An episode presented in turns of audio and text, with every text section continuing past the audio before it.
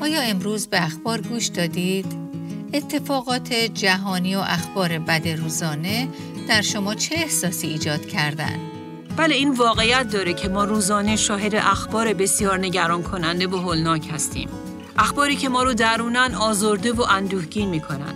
اما عزیزان بیایید ما هم مثل دانیال با امید به خدای آسمان زندگی کنیم و در حالی که چشمانمون رو به آسمان و حاکمیت خدا دوختیم به خودمون یادآوری کنیم که خدا برای نقشه و هدفی خاص در این بره از زمان ما رو به مسئولیت هایی که به ما سپرده شده در این مکان خاص قرار داده تا در نهایت او رو خدمت کنیم. شنوندگان عزیز با برنامه دیگر از پادکست دلهایمان احیا کن با صدای سابرینا اصلان در خدمت شما دوستان گرامی هستیم.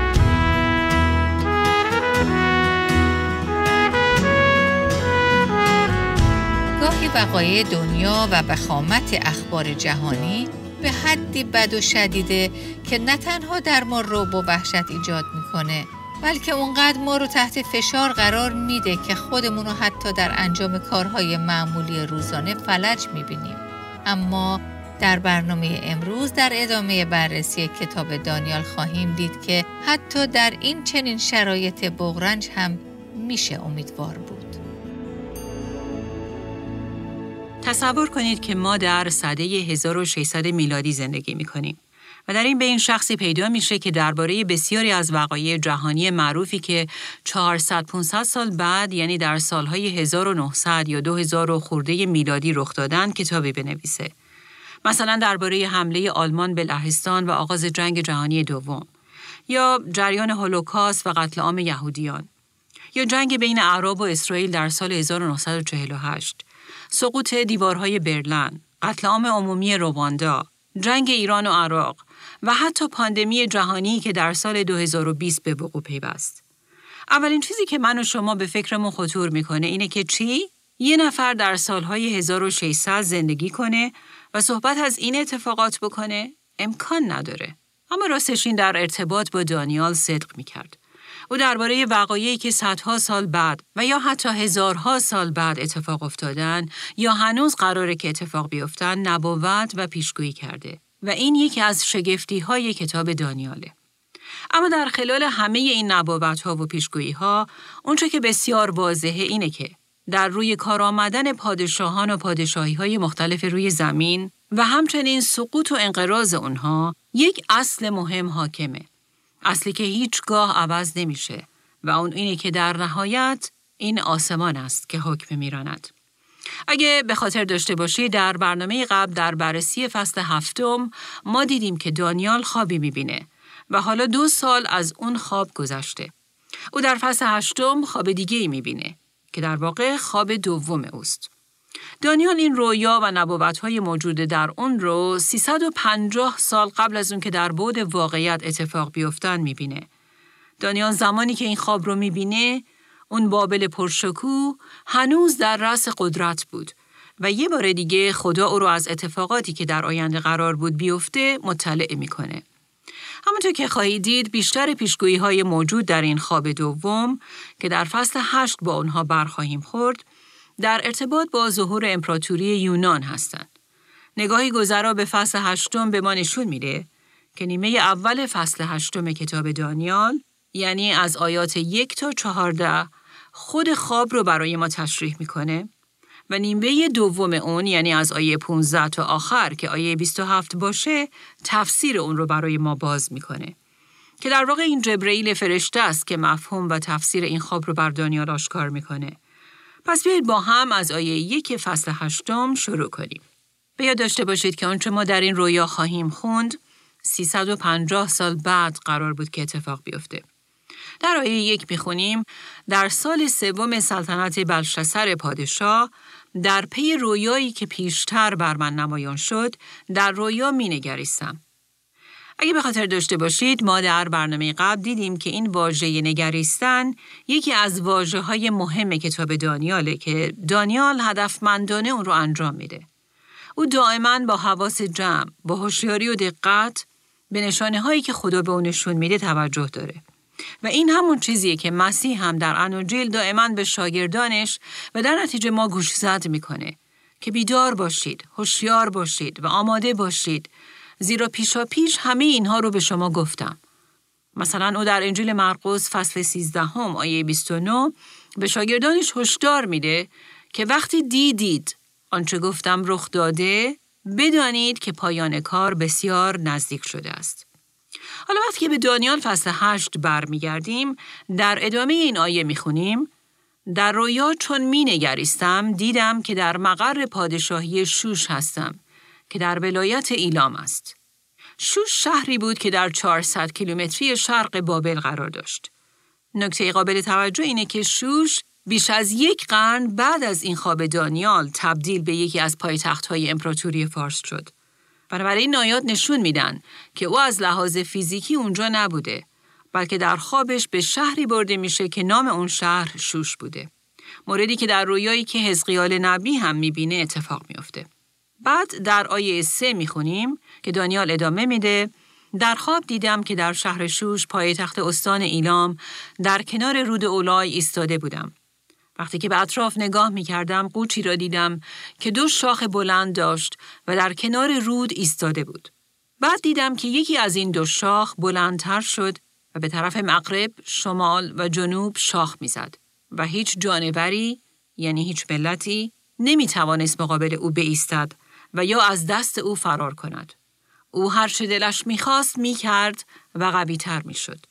ما در انتهای این فصل وقتی که فرشته این خواب رو برای دانیال تفسیر می‌کنه در آیه 20 خواهیم دید که این قوچی که دو شاخ داشت در واقع سمبولی از امپراتوری ماد و فارس بود که قبلا هم در فصلهای قبل کتاب دانیال درباره اون صحبت کردیم. بله امپراتوری ماد و فارس که بعد از سقوط بابل روی کار اومد. اگه توجه کنید که از شاخهای این قوچ دو شاخ از شاخ دیگه بلندتر بود که این در واقع به امپراتوری فارس اشاره می‌کنه که بر دیگری یعنی ماد تفوق حاصل می‌کنه و بعدها ماد از میان میره و این امپراتوری فارسه که باقی میمونه. و این قوچ دو شاخ با اون شاخ بلندترش که امپراتوری فارس باشه امپراتوری بود بسیار قدرتمند و پیشرونده به طوری که هیچ قدرتی تا و توان ایستادگی در مقابل اون رو نداشت. تا اینکه بیایید ببینیم در آیه پنج چه اتفاقی میفته دانیال ادامه میده چون در این باره می اندیشیدم اینک بزی نر از غرب بر روی تمامی زمین آمد. بیان که زمین را لمس کند. در میان چشمان بز شاخی شاخص بود. که در اینجا باید به این نکته توجه کرد که در کلام خدا شاخ غالبا سمبولی از قدرت و یا حاکمان و پادشاهان و حکومت ها. در ادامه می‌خونیم بز به سوی قوچ دو شاخی آمد که پیشتر نزدیک آبراه ایستاده بود. و با تمامی شدت نیروی خیش به سمت او دوید. پس تا حالا هیچ کس را یارای مقاومت با این قوچ دو شاخ نبود. اما یهویی بوزی وارد صحنه میشه که یک شاخی داره که بسیار واضح و قابل رویته. دانیال درباره او ادامه میده بز به سوی قوچ دو شاخی آمد که پیشتر دیدم نزد آبراه ایستاده بود و با تمامی شدت نیروی خیش به سمت او دوید. و دیدم که چون به قوچ نزدیک شد بر او بسیار غضبناک گشته قوچ را زد و هر دو شاخ او را شکست. قوچ را توان ایستادگی در برابر وی نبود. پس قوچ را بر زمین افکند و مال کرد. و کسی نبود که قوچ را از دستش برهاند.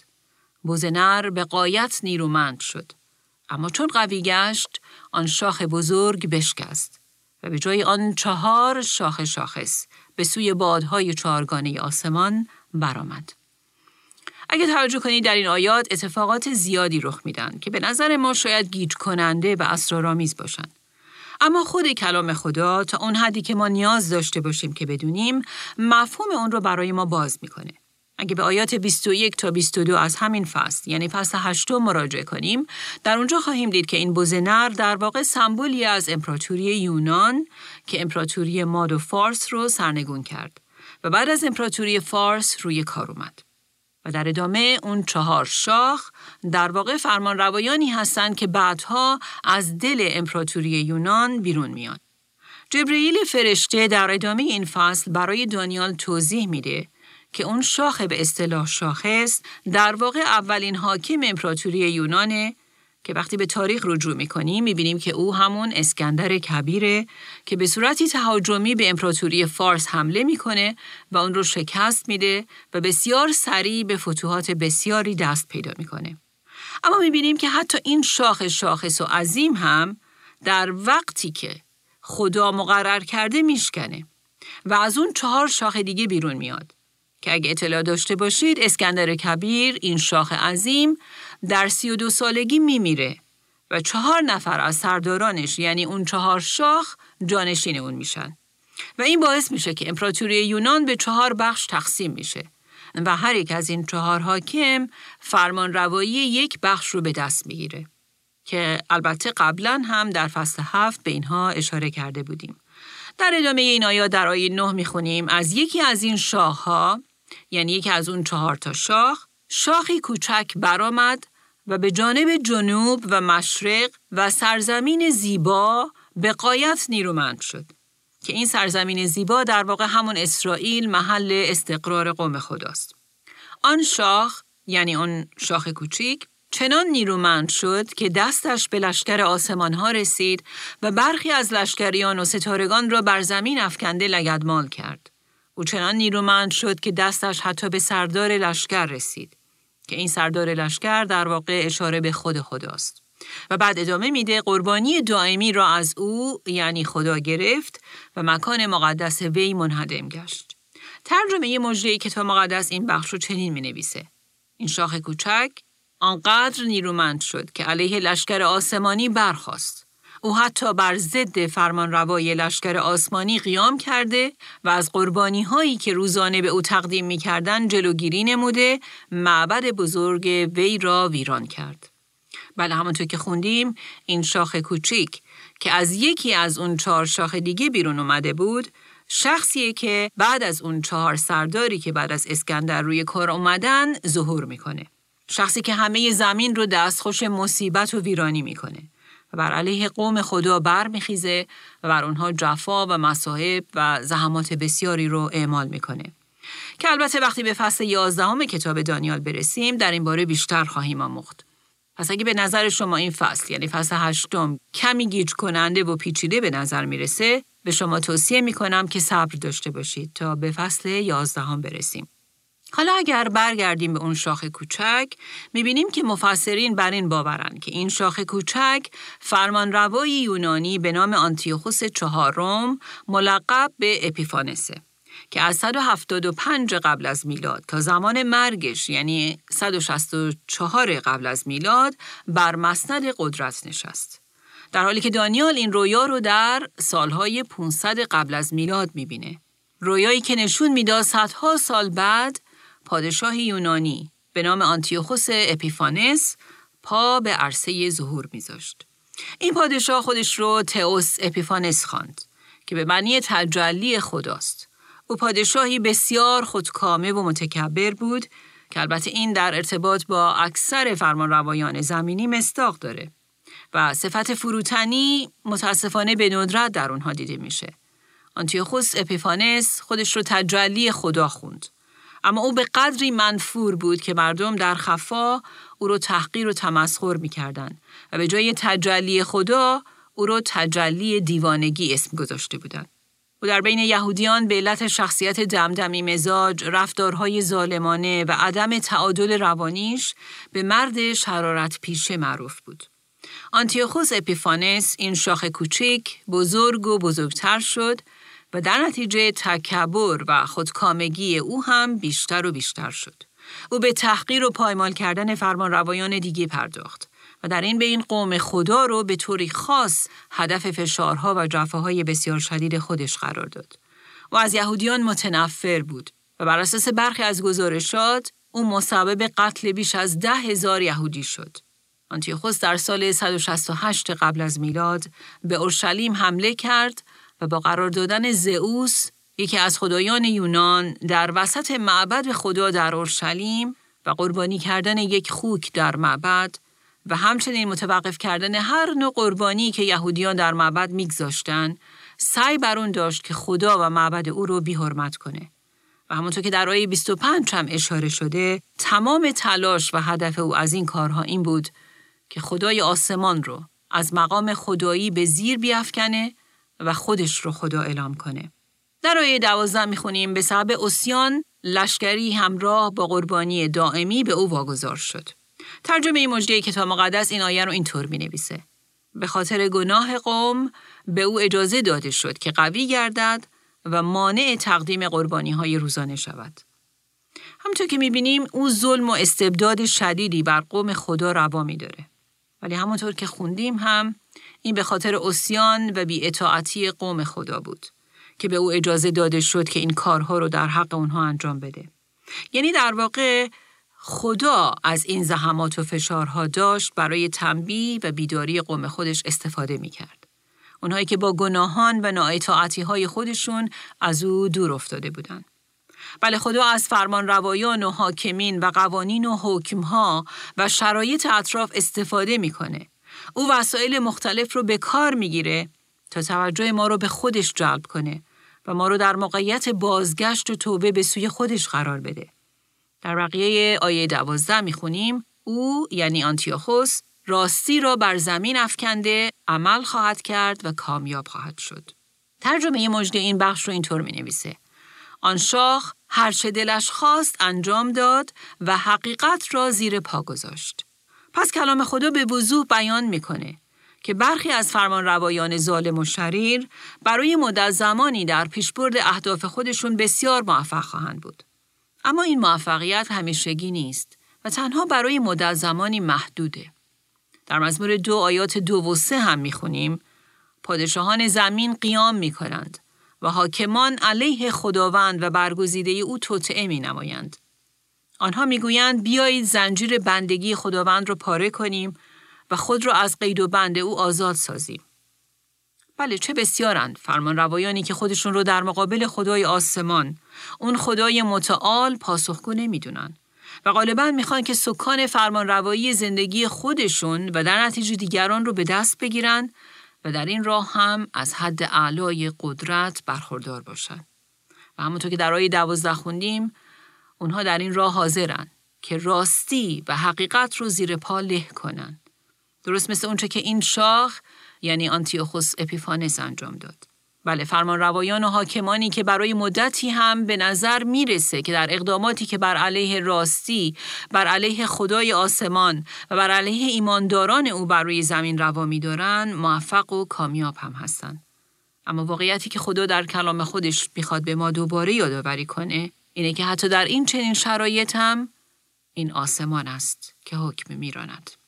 در آیه 13 می‌خونیم آنگاه موجودی مقدس یعنی یک فرشته را شنیدم که سخن می‌گفت و موجود مقدسی دیگر از آن که سخن می‌گفت پرسید رویای قربانی دائمی و اسیان ویرانگر و واگذاری قدس و لشکر به جهت لگت مال شدن تا به کی خواهد بود در ترجمه مجده می‌خونیم بعد شنیدم که دو فرشته مقدس با هم گفتگو می‌کردند یکی از دیگری پرسید تا چه زمان قربانی های روزانه تقدیم نخواهد شد؟ تا چه موقع گناه و شرارت جریان خواهد داشت؟ تا چه وقت لشکر آسمانی و معبد بزرگ پایمال خواهد شد؟ ظاهرا این مورد حتی توجه فرشتگان خدا رو هم به خودش جلب کرده بود. به طوری که از دیگه می‌پرسند تا کی این بیحرمتی و حقارت در معبد خدا و نسبت به او و ایماندارانش روا داشته خواهد شد.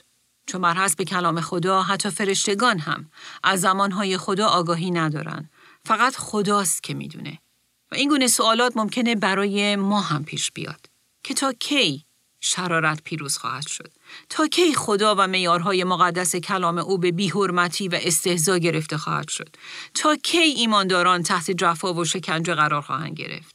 تا کی؟ اما آیه 14 ما رو مطمئن می‌کنه که این خودکامگی و ضدیت قدرت‌های زمینی بر علیه خدا ابدی نیست. در این آیه یعنی آیه 14 می‌خونیم شنیدم که فرشته دیگر در جواب گفت 2300 روز طول خواهد کشید. یعنی کمی بیشتر از 6 سال. بعد معبد بزرگ دوباره آباد خواهد شد. بله این خداست که از همه این زمانها و همچنین طول مدت و پایان اونها آگاهی داره. و این خداست که جدول زمانبندی و طول مدت فرمانروایی همه حاکمان زمینی رو در دست داره. حتی اونهایی که با او و ایمانداران او سر ستیز دارن. حتی این خداست که این قدرت رو برای مدت زمانی مشخص به اونها داده. موضوعی که در برنامه های قبل به تفصیل به اون پرداختیم که خدا این قدرت رو میده و اون رو هر وقت که خودش بخواد هم از اونها می‌گیره و این در ارتباط با آنتیوخوس اپیفانس هم صدق می‌کرد. اگه توجه کنید در این آیه خوندیم که این شرایط دشوار 2300 روز به طول می انجامید و بعد از اون معبد خدا دوباره پاک و آباد می شد. و این وعده خداست که هر نوع جهل و نادانی و ظلم و ستم خدا ستیزانه روزی پایان خواهد پذیرفت و هر آنچه که ویران و لگدمال شده دوباره بازیافت خواهد شد و خدا بر این طول مدت اشراف و احاطه کامل داره. اگر او میگه 2300 روز پس دقیقا به همان اندازه طول خواهد کشید. این شرایط خدا را غافلگیر نکرده و او هدفی از اون داره. چون این آسمان است که حکم میراند. در آیه 15 می‌خونیم چون من دانیال رویا را دیدم و جویای درک آن شدم به ناگاه شبیه مردی را دیدم که در برابرم ایستاده بود. آواز انسانی را از میان آبراه اولاش شنیدم که ندا کرده گفت ای جبرئیل این مرد را از معنی رویا آگاه ساز. او نزدیک جایی که ایستاده بودم آمد و چون آمد حراسناک شده به روی در افتادم. این اولین باره که صحبت از جبرئیل فرشته در کتاب دانیال میشه. در کلام خدا بسیار دیده شده که فرشتگان طبق دستور خدا با انسانها ملاقات کردند و در اکثر این ملاقات ها ما می‌بینیم که اونها از حیبتی شگفتانگیز برخوردار هستند که موجب ترس و حراس فوقالعاده افرادی شده که بر اونها ظاهر شدند. به طوری که بسیاری از اونها در مقابل این موجودات پر از ابهت به حالت سجده رو به زمین افتادند. و دانیال هم از دیدن جبرائیل این چنین تجربه ای داشت. اما از طرف دیگه او عمیقا تمایل هم داشت که از تفسیر و مفهوم اون رویا آگاهی پیدا کنه. چون اگرچه در بابل زندگی می کرد، اما او هم یکی از اون مقدسین یا ایماندارانی بود که در این رویاها از اونها اسم برده می شد. دانیال می دونست که او به پادشاهی دیگه یعنی پادشاهی آسمان تعلق داره و بنابراین قلب و روح و فکر او بر آسمان متمرکز بود. او در واقع تمامیت وجودیش به آسمان و خدای متعال آسمان تنیده شده بود. و بنابراین نمی‌تونست نسبت به این نبردهای موجود بین زمین و آسمان بی تفاوت و بی باشه. دانیال مثل بسیاری دیگه که فقط یک نظارگر عادی هستن نبود. او نسبت به اونچه خدا داشت بر او درباره تاریخ جهان آشکار می‌کرد دقت و توجه عمیق داشت. قلب او برای ملکوت خدا و ایمانداران او میتپید. و این حقیقت که دشمنان خدا در آینده در صدد می بودن که خدا و قوم او رو به حقارت و پستی بکشن برای او خیلی اهمیت داشت. و همه اینها باعث شد که در این راستا به درگاه خدا بره و خالصانه دعا کنه. که بعدا در بررسی فصل نهم کتاب دانیال به اون هم خواهیم پرداخت. در ادامه این آیات می‌خونیم که جبرائیل به دانیال میگه او مرا گفت ای پسر انسان بدون که این رویا برای زمان آخر است. چون او با من سخن می گفت روی بر زمین به خوابی عمیق فرو رفتم. اما او مرا لمس کرده بر پاهایم به پا داشت و گفت اینک تو را از آنچه در اواخر غضب رو خواهد داد آگاه می سازم. زیرا رویا مربوط به زمان مقرر در آخر است. ترجمه قدیمی کتاب مقدس این بخش آخر رو اینطور می نویسه. زیرا که انتها در زمان معین واقع خواهد شد. در ترجمه تفسیری هم می‌خونیم در حالی که او سخن می‌گفت من بیهوش بر زمین افتادم ولی او مرا گرفت و بلند کرد و گفت آمده ام تا بگویم در روزهای سخت آینده چه پیش خواهد آمد. آنچه دیدی مربوط به زمان تعیین شده آخر است. زمان تعیین شده آخر یا زمان مقرر در آخر. بله انتهایی که در زمان معین واقع خواهد شد. این آیات به وضوح به ما نشون میدن که خدا کنترل و حاکمیت مطلق بر زمان داره. نکته ای که در واقع در تمام کل کتاب مقدس به اون اشاره شده. و خدا نه تنها بر زمان حاکمیت مطلق داره بلکه پایان و آخری هم برای اون در نظر گرفته. و در این متن این خداست که تعیین می‌کنه که کی زمان زحمت و جفای ایمانداران به آخر خواهد رسید و هر وقت که این زمان فرا برسه هیچ حاکم، هیچ پادشاه و یا سیستمی نمی‌تونه بر علیه اونچه خدا مقرر و تعیین کرده بیسته. این فرشته در واقع داشت به دانیال می گفت که در آینده و حتی در چند صد سال آینده در زمانبندی مشخصی که از قبل تعیین شده چه اتفاقاتی رو خواهد داد. بعد در آیات 19 تا 22 ما می‌خونیم آن دو شاخ که دیدی پادشاهان ماد و پارسند. بز پرموی پادشاه یونان است و شاخ بزرگ در میان چشمانش نخستین پادشاه است که در واقع همون اسکندر کبیر بود. و بعد به این مطلب اشاره می‌کنه که چهار شاخ که پس از شکسته شدن این شاخ در جایش برآمدند چهار حکومتند که از قوم او اما نه به قدرت او برخواهند خواست که اینها هم همون چهار سرداری هستند که جانشین اسکندر کبیر شدند و در نهایت چهار حکومت مجزا از هم تشکیل دادند که همه اینها یکی پس از دیگری در تاریخ اتفاق افتادند و در کتب تاریخی هم به ثبت رسیدند وقایعی که همگی چند صد سال پیش از اینکه به وقوع بپیوندند به دانیال نشان داده شدند. وقتی که به آیه 23 می رسیم، باید به نکته ای توجه کنیم و اون اینه که بسیاری از نبوت های کلام خدا شامل دو جنبه هستند. اولین جنبه تحقق نزدیک اون نبوته. به طور مثال وقتی که به آیه 23 می رسیم در اونجا می بینیم که بعد از حکومت اسکندر کبیر و تقسیم امپراتوری یونان به چهار حکومت دیگه در اونجا نبوت میشه که پادشاه دیگه ای به قدرت خواهد رسید که بسیار ستمکار و هیلگر بود که می بینیم در تاریخ اتفاق میافته و همونطور که قبلا هم دیدیم این حاکم شریر و ظالم همون آنتیوخوس چهارم یکی از پادشاهان یونانیه که در این برهه زمانی به سلطنت می‌رسه. اما این نبوت به جز تحقق تاریخی اون جنبه دومی رو هم داراست که به مبحث آخرت شناسی مربوط میشه و شاید خوب باشه که این جنبه دوم رو تحقق دور نبوت بنامیم. در واقع آنتیوخوس در اینجا سمبولی از ضد مسیح یا دجال هم هست که در زمانهای آخر قبل از بازگشت ثانویه مسیح ظهور خواهد کرد. بنابراین این خیلی مهمه که وقتی که آیه 23 رو می‌خونیم هم تحقق نزدیک و تاریخی این نبوت رو که با روی کار آمدن آنتیوخوس اپیفانس انجام شد در نظر داشته باشیم و هم به تحقق دور این نبوت که در زمانهای آخر انجام خواهد شد توجه خودمون رو معطوف کنیم. حالا بیایید با هم به آیه 23 نگاه کنیم. در ترجمه مجده می‌خونیم وقتی پایان سلطنت آنها نزدیک شود و شرارت ایشان نیز بسیار زیاد گردد، پادشاهی ستمکار و هیلگر برخواهد خواست. او دارای قدرت زیادی می شود، اما نه با نیروی خود. او عامل ویرانی های عظیم خواهد شد، مطابق میل خود کار خواهد کرد و بزرگان و قوم مقدس خدا را خواهد کشت. که این اون چیزی بود که آنتیوخوس در گذشته در تاریخ انجام داد و ضد مسیح یا دجال هم در آینده ایمانداران به مسیح رو به این شکل تحت جفا قرار خواهد داد. و بعد در ادامه این آیه می‌خونیم او با مهارت نقشه های فریبنده خود را عملی خواهد نمود. اگه به یاد داشته باشید مسیح در انجیل یوحنا گفت که شیطان پدر همه دروغ خواست. و بنابراین دجال هم تحت کنترل شیطان و قدرت او با فریب و دروغ نقشه های خودش رو به پیش خواهد برد. در ادامه می‌خونیم او با مهارت نقشه های فریبنده خود را عملی خواهد نمود و با یک یورش ناگهانی عده زیادی را از بین خواهد برد.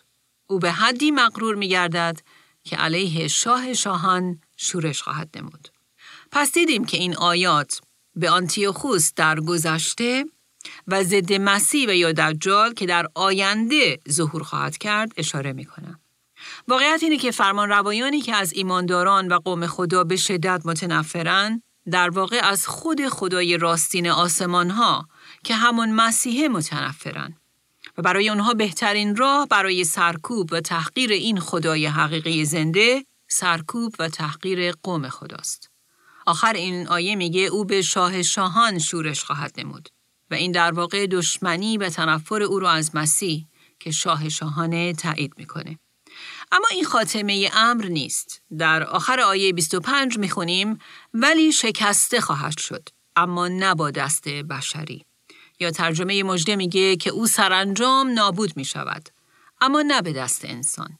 بله او با وجود قدرت عظیم و خطرناکی که داره با وجود ویرانی های عظیمی که به پا می‌کنه و با وجود تکبر و غروری که باعث میشه که دائما خود فرازی کنه اما در نهایت شکسته خواهد شد. ولی نه با دست انسان بلکه با دست خدا. آنتیوخوس با ابتلا به بیماری ناگهانی مرد و بر اساس مکاشفه فصل 19 آیه 20 ضد مسیح یا دجال هم که در کتاب مکاشفه از او اسم برده شده در آینده به وسیله مسیح نابود خواهد شد. در واقع همه فرمان روایان زمینی که قدرت و اقتداری رو که به مسیح تعلق داره رو برای خودشون قصد می‌کنن و به وسیله اون دست به جفا و آزار ایمانداران می‌زنن به دجال وصلن و در واقع اساس و شالوده اونها یکیه. گویا که دی ای همه اونها یکیه. روحی که در دنیای امروز هم حاکمه و این موضوع تا زمانی که مسیح برگرده ادامه خواهد داشت. تا وقتی که او برگرده و بر همه اونها فائق بیاد و تا ابد بر همه ملل روی زمین سلطنت کنه. بله این قدرت ها نه با دست انسان بلکه به وسیله او که از آسمان بر همه چیز حکم میراند روزی شکسته خواهند شد. در آیه 26 می‌خونیم که فرشته در ادامه این صحبت ها به دانیال میگه رویایی که گفته شد حقیقت است. در واقع او می‌خواد تاکید کنه که بله این فرمان روایان و حاکمان از حقیقت متنفرن و با فریب حقیقت رو پایمال می‌کنن. اما تو دانیال هر آنچه که در این رویا دیدی راست است و به وقوع خواهد پیوست. او در ادامه این آیه به دانیال میگه تو رویا را مهرموم کن زیرا مربوط به آینده بسیار دور است. و همونطور که قبلا دیدیم این وقایع 350 سال بعد درباره آنتیوخوس شریر به تحقق پیوست و این دوباره نشون میده که خدا نه تنها از همه وقایع آینده آگاهی کامل داره بلکه اوست که مقرر می‌کنه که اون اتفاقات کی و چگونه به وقوع بپیونده. در آیه 27 می‌خونیم پس من دانیال تا زمانی چند ضعیف و بیمار گشتم. سپس برخواستم و به کارهای پادشاه پرداختم. اما از آن رویا در حیرت بودم و آن را درک نمی کردم. بله بسیاری اوقات برای ما هم هم رویارویی با اعمالی که خدا در این دنیا انجام میده دشواره و هم سردر و بردن از اونها. دانیال هم در رویارویی با این مکاشفات فوق العاده احساس ضعف می‌کرد. گویا که همه قدرت و شیرش رو کشیده باشند. اما جالبه که او اجازه نمیده که دیدن این رویا او رو فلج کنه. و از طرف دیگه هم او زور نمی‌زنه که از اون اندازه‌ای که خدا در اراده خودش به او نشون نداده بود بیشتر بفهمه. به واکنش او خوب دقت کنید. او میگه پس برخواستم و به کارهای پادشاه پرداختم. بله او به مسئولیت‌های روزانش در بابل برمیگرده. اگه یادتون باشه او این رویا رو زمانی دیده بود که هنوز بابل سقوط نکرده بود. او قطعا پس از دیدن این رویا و با دیدن ظهور و سقوط این امپراتوری های پرجلال حالا دیگه با یه دید دیگه به این شکوه و جلال زمینی اطرافش نگاه می‌کرد. برای او همه اینها فوق العاده موقتی بود. او حالا می‌دونست که این پادشاهی بابل به زودی از میان خواهد رفت و جای اون پادشاهی ماد و فارس به قدرت خواهد رسید. و روزی خواهد رسید که اون هم سقوط خواهد کرد و جای آن امپراتوری یونان روی کار خواهد اومد. و بعد از شکست امپراتوری یونان هم امپراتوری روم به سر کار خواهد اومد. بعد از اون هم آنتیوخوس اپیفانس ظهور خواهد کرد و خانه خدا و قربانی ها و پرستش داخل اون رو با تمسخر بی حرمت خواهد کرد. و او هم به صورت فجی روزی سقوط خواهد کرد. بله دانیال می‌دید که چقدر همه این جلال و شکوه زودگذر و موقتیه. اما او تصمیم می‌گیره که به مسئولیت های خودش برگرده و به کارهایی که در دربار پادشاه به او سپرده شده با امانت ادامه بده. با این آگاهی که این خدای آسمان هاست که او رو برای هدفی خاص در این بره از زمان در اونجا قرار داده. و او با مقام و مسئولیتی که به او در اونجا داده شده در نهایت اون پادشاه آسمانی رو خدمت می‌کنه. ما هم امروزه در دنیایی سقوط کرده، شکسته و به هم ریخته زندگی می‌کنیم. در دنیایی که به نظر می‌رسه که سیستم ها و نظام های بشری بسیار قدرتمندانه در رأس همه چیز قرار دارند و مزفرانه به ضد خدای آسمان ها قد علم کردن و مقاصد ضد مسیح خودشون رو با موفقیت پیش می‌برن. اما واقعیت اینه که بر حسب کلام خدا پایان همه اونها رقم خورده. بله این واقعیت داره که ما روزانه شاهد اخبار بسیار نگران کننده و هولناک هستیم و راستش وقتی الان دارید به این برنامه گوش می‌دید شاید شرایط بسیار ناگوارتر از زمانی باشه که این برنامه ضبط شده. اخباری که ما رو درونن آزرده و اندوهگین می‌کنن. اما عزیزان بیایید ما هم مثل دانیال با امید به خدای آسمان زندگی کنیم و در حالی که چشمانمون رو به آسمان و حاکمیت خدا دوختیم به خودمون یادآوری کنیم که خدا برای نقشه و هدفی خاص در این بره از زمان ما رو با مسئولیت هایی که به ما سپرده شده در این مکان خاص قرار داده تا در نهایت او رو خدمت کنیم. و در این حال مواظب باشیم که دل و فکر ما در آسمان و خدای آسمان تنیده شده باشه و در مسیح ریشه گرفته باشه. مسیحی که پادشاهیش ابدیه. و این باید امید زنده ما باشه. چون مطمئن هستیم که هیچ کس نمی‌تونه از تحقق مقاصد خدا و وعده هایی که او به ما داده جلوگیری کنه. فصل هشتم کتاب دانیال با اخبار و رویدادهای ترسناک زمینی آغاز شد. اما در حقیقت این رو هم دیدیم که دوباره این حقیقت که آسمان است که حکم میراند هستش که در وسط همه این شرایط فلج کننده در ما امیدی زنده ایجاد می‌کنه و ما رو در انجام وظایف روزانمون هدفمند می‌کنه. پس بیاد یه بار دیگه فصل هشتم کتاب دانیال رو با مروری اجمالی به خودمون یادآوری کنیم. شاید خوب باشه که با یادداشت عباراتی کوتاه خلاصه ای از این فصل برای خودمون تهیه کنیم و حقایق اون رو ملکه ذهن خودمون کنیم. عباراتی مثل ظهور حاکمان و امپراتوری های بسیار قدرتمند، نیروهای بسیار پیشرونده، خودکامگی و تکبر انسانی، پایمال شدن حقیقت، تفوق و پیروزی دروغ و فریب، جفای ایمانداران، حد که حرمت خدا و خانه خدا. تا کی؟ خدا تنها می‌داند. ازل شریران از تخت سلطنت، بازیافت خانه خدا، پیروزی خدا، انتهای همه چیز و در نهایت آسمان است که حکم میراند تا ابد. آمین آمین بله عزیزان آسمان است که حکم میراند و من و شما می‌تونیم اون چرا که امروز خداوند به دست ما سپرده با امانت انجام بدیم. چون از آخر این داستان مطلع هستیم و مطمئنیم که همه چیز تحت کنترل کامل خداست. همانطور که دانیال تونست با وفاداری به وظایف روزانه خودش عمل کنه چون دل او با دل اون خدای متعال که بالاتر از هر قدرتی در آسمان حکم میرانه تنیده شده بود. از شما دعوت می کنیم که با ما در برنامه آینده همراه بشید. در اون برنامه به قدرت دعای خالصانه در رویارویی با چالش های مختلف زندگی خواهیم پرداخت.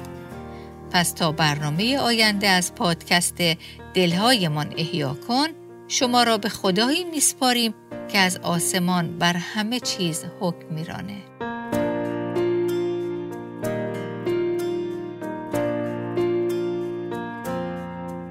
آنچه در این برنامه ها به سمع شما شنوندگان گرامی می‌رسد تعالیم نانسی دیماس ولگموت با صدای فارسی سابرینا اصلان است. ترجمه و تهیه این برنامه ها حاصل همکاری دو مؤسسه دلهایمان احیا کن و راستی می باشد.